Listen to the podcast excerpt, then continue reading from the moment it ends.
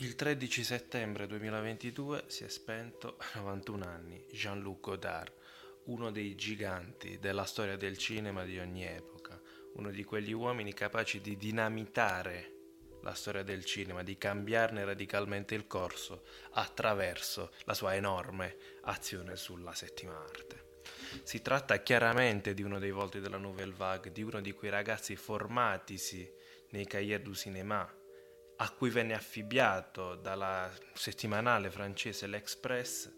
il nome di Nuova Onda. C'era stata un'inchiesta da parte di un giornalista, anzi di una giornalista, Françoise Giroud,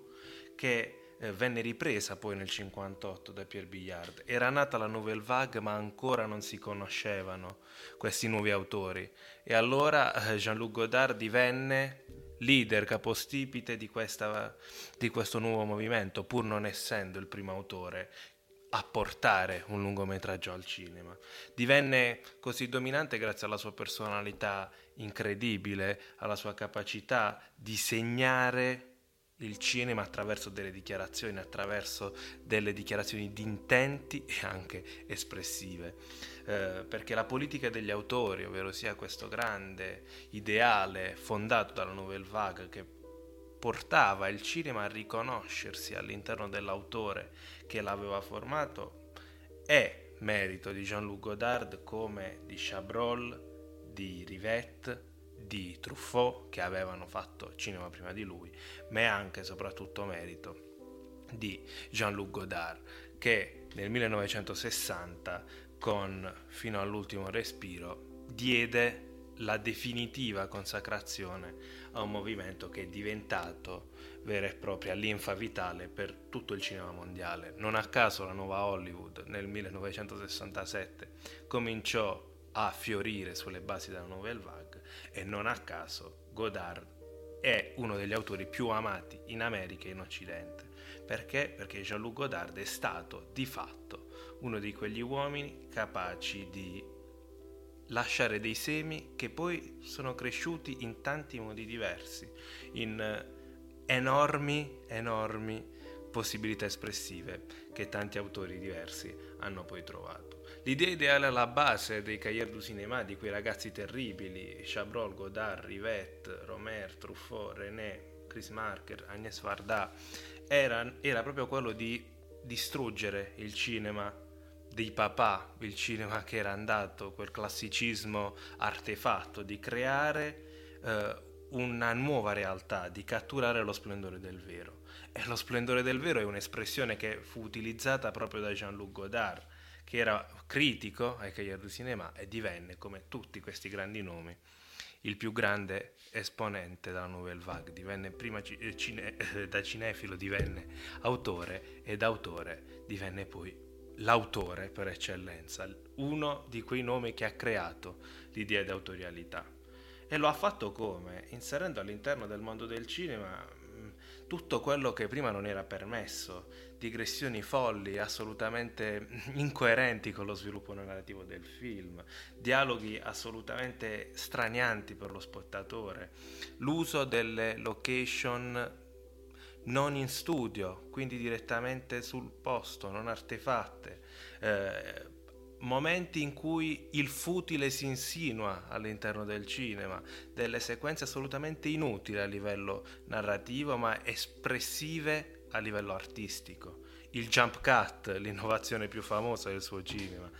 la completa incoerenza e innova- innovazione nascosta all'interno del suo linguaggio, del suo montaggio, perché Godard è anche il padre di fatto di un nuovo modo di montare il cinema.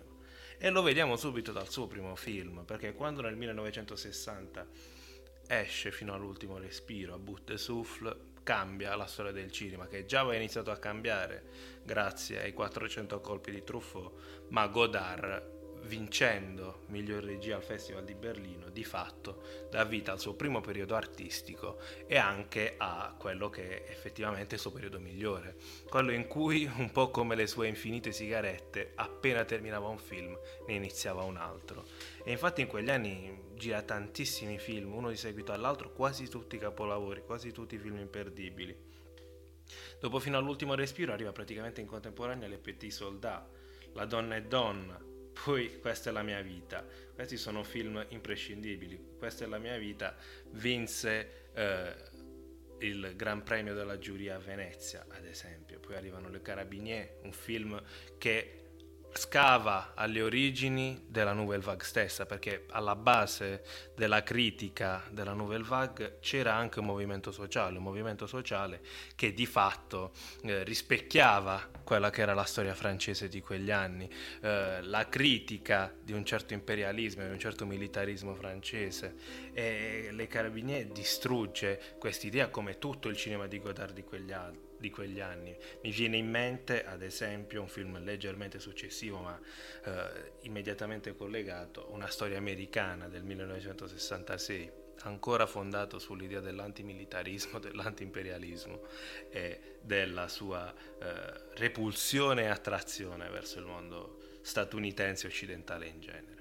Successivamente alle carabiniere però arriva il disprezzo, che fotografa Brigitte Bardot eh, con un uso fenomenale dei tre colori principali, dei tre colori dominanti, che di fatto eh, crea un modo estremamente estetizzante di fare il cinema, quasi eh, già evoluto rispetto a quello che aveva mostrato in, eh, fino all'ultimo respiro. Dal bianco e nero si passa al colore e che tipo di colore? Un colore che rimanda immediatamente al pop, rimanda immediatamente alla pop art, cosa che ripeto emerge anche nel successivo eh, una storia americana. Ma Godard nel, suo primo periodo, quello più denso, è suddivisibile in tanti altri momenti di evoluzione stilistica. Di fatto eh, nel 64 tira fuori altri due film imperdibili, Banda a parte una donna sposata, e l'anno dopo ancora con Agente Lemmy Caution di fatto eh, distrugge completamente l'idea del noir, sfrutta l'architettura cittadina in una maniera mai vista prima e vince l'Orso d'Oro a Berlino. Mm, questo è un periodo in cui Godard trasformava in oro ogni mutazione del cinema che partiva dalla sua mente, in cui si riconosce pienamente l'idea di politica autoriale e in cui, di fatto, non è possibile non citare Il bandito delle undici, diventato però famoso a livello mondiale col suo titolo originale Pierrot le Fou, un altro film incredibile in cui torna Belmondo torna uno dei suoi attori principali e eh, eh, Godard eh, esplode ancora una volta con un, un cinema eh, sognante, poetico, ma anche di genere, un cinema che non dimentica le, le proprie fondamenta ma le distrugge per costruire qualcosa di nuovo. E in questo periodo non abbandona la riflessione politica, la riflessione sulla Francia, la riflessione sullo stato sociale delle cose, perché è vero che il suo per- secondo periodo, quello è politicamente più rilevante, ma eh, l'idea autoriale di Godard emerge in ogni suo film ed emerge ad esempio in due o tre cose che di lei o la cinese in cui vince ancora il Gran Premio della giuria a Venezia in cui si conferma assolutamente uh, l'autore per eccellenza, perché nel 67 poi la sua idea poetica, la sua idea autoriale verrà definitivamente spostata nel contesto statunitense e quindi genererà promanazioni. Eh, abbiamo parlato della Nouvelle Vague e quindi è impossibile non citare nuovamente la nuova Hollywood a riguardo. Il film che segna la, la cesura, il film in cui emerge il lato politico eh, più di quello estetizzante e autoriale, è sicuramente Weekend. Un uomo, una donna e un uomo da sabato a domenica, un film incredibile, eh, completamente destrutturato narrativamente che di fatto segna però il passaggio al momento successivo, quello dei film successivi, dei, dei film eh, a episodi, dei film documentari, dei film estremamente politici. Il vento dell'Est, eh, Ricordiamo che già negli anni 60 Godard aveva preso parte a Rogopag, a Rogopag che è un film incredibile a episodi eh, condiviso con Rossellini, Gregoretti, Pasolini e appunto con lo stesso Godard. Quindi un, mm, già aveva mostrato la tendenza a condividere, ad avere questa idea autoriale ma di condivisione. Negli anni 70 si estremizza questo, questa tendenza e ti estremizza la riflessione politica, la riflessione politica che eh, ad esempio è possibile citare nel suo Crepa Padrone, tutto va bene del 72, film eh, addirittura con Jane Fonda, quindi eh, continua a servirsi dei grandi star americane, ma a portarle lontane dalla propria zona di comfort, esattamente come aveva fatto con il suo debutto con Gene Seberg fino all'ultimo respiro.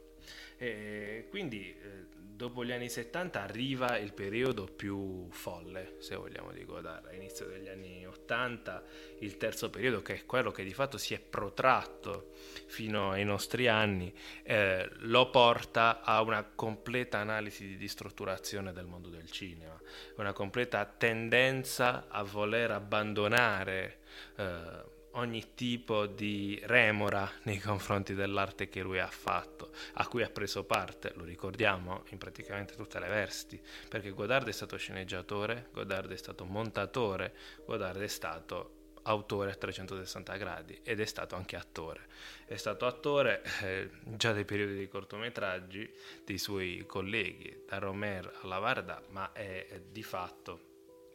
stato... Um, protagonista in ogni aspetto che il cinema eh, contempla, in tutto ciò che riconduciamo al cinema. E nel periodo degli anni Ottanta non si può non citare l'incredibile capacità di Godard di essere storia e al contempo di cambiarla, perché nel 1982 vinse addirittura il Leone d'Oro alla carriera, gli fu assegnato il Leone d'Oro alla carriera dopo 22 anni di cinema, ma l'anno dopo vinse il Leone d'Oro in concorso a Venezia con un film che prende la classicità, come ha sempre amato fare lui, perché prende la Carmen di Bizet e la colloca in un contesto moderno, ne distrugge l'idea narrativa, eh, in cui inserisce la sua riflessione politica antimilitarista, in cui mh, estremizza la sua idea di montaggio folle. Eh, perché Prenon Carmen, che vinse, oh, Prenon Carmen, che vinse nel 1983 il Leone d'Oro, è un'ode, un'ode al suo stesso cinema, ma anche alla, alla sua stessa cultura, al, ai punti da cui proviene e quelli verso cui stava andando. Erano anni in cui il Festival di Venezia spesso tributava autori che non aveva potuto premiare negli anni 70. Succederà anche ad Agnès Varda nell'85 con Senza tetto nel leggio. La Nouvelle Vague continuava a essere protagonista del mondo, anche se il mondo era cambiato e la Nouvelle Vague stessa era cambiata, perché ormai era diventato basamento del cinema, era diventato di fatto... Eh, il fondamento di tutto quello che noi vediamo ora, anche se non ce ne accorgiamo. Eh, altri film di quel periodo assurdi sono ad esempio il suo Detective, in cui eh, azzera quasi completamente l'idea di poter indagare a livello di giallo sulla trama eh, crime del suo film. Oppure su King Lear, in cui appaiono tra gli altri Woody Allen e Leo Scarax come attori, in cui si mostra in uno stato di esilio quasi dal cinema mainstream. Eh, e nel 1990 arriva addirittura un film che rimette insieme tutti i tasselli della sua vita, Nouvelle Vague, che si chiama proprio come quel, quel percorso incredibile con cui ha deciso di dinamitare le fondamenta del cinema. Eh, il suo ultimo periodo estremamente sperimentale, ma gli permette di togliersi ancora qualche sfizio, anzi più di qualche sfizio. Innanzitutto, come anticipato, appare in Visage Village della Varda, o meglio, non appare, perché la sua assenza è quasi personaggio del film. Vi consiglio di recuperare il bellissimo documentario della Varda e scoprire che tipo di persona corrosiva fosse Godard, perché non dimentichiamo che Godard era una personalità controversa, recuperate la, le sue discussioni, le sue lettere eh, cariche d'amore tradito con Truffaut, quel rapporto eh, vibrante, puro, carnale quasi tra due grandi autori, tra due grandi menti che hanno cambiato il mondo. Eh, perché eh, questo hanno fatto Godard, Truffaut e tutti i loro colleghi della Nouvelle Vague. Eh, e poi eh, riesce anche a vincere finalmente un premio a Cannes, il suo tanto amato festival, quello che di fatto aveva preso sotto la propria ala protettiva la Nouvelle Vague. E nel 2014 vince il premio della giuria con Adieu au langage, una storia mh, mm, quasi, quasi, impossibile da ricostruire, una, un vero e proprio film di percezioni sensoriali, di montaggio ancora una volta, di eh, ispirazioni moderne, di schermi dentro gli schermi. E Godard ancora una volta, ancora una volta, dimostra a, a più di 80 anni, quasi 85 anni, di essere... Eh, proteso naturalmente verso la modernità, con tutta la scostanza del caso, con tutta la sua tendenza a essere eh, frammentario, a essere quasi volutamente poco propenso verso lo spettatore, ma a essere pienamente artista.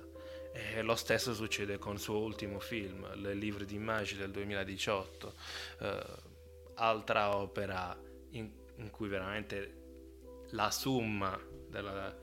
de, di tutta la sua ricerca emerge ed emerge con grande potenza. Eh, di Godard rimane di fatto uno spirito immanente all'interno del cinema mondiale. Non è più possibile pensare il cinema come era pensato prima di Godard. Anche la classicità, chi si rifà agli stereotipi del cinema classico precedente alla Nouvelle Vague, deve fare i conti con quello che la Nouvelle Vague ha creato dentro di noi, deve fare i conti con la modernità, la necessità del reale, con la necessità di filmare in loco, con la necessità di dare allo spettatore qualcosa che vada oltre la narrazione, di lasciar permeare lo sguardo dell'autore. Eh, non è più possibile pensare a un'autorialità che sia fatta di, di sola narrazione dopo Godard e dopo tutti i suoi grandi compagni di viaggio. Godard è l'ultimo, l'ultimo grande esponente dal Nouvelle Vague che se ne va e se ne va eh, lasciando un'eredità che però è già stata pienamente raccolta, è già stata pienamente studiata. La Nouvelle Vague è diventato un instant classic, Godard è diventato un instant classic. E di fatto, cambiando il cinema, è riuscito a cambiare il nostro sguardo sul mondo. È cambiato il modo in cui immaginiamo il mondo, in cui sogniamo il mondo. E quindi, di fatto, cambiare il cinema altro non è che cambiare il mondo. E Jean-Luc Godard ce l'ha insegnato con una carriera meravigliosa, una vita super super densa di eventi e con una poetica immanente alla storia stessa del cinema.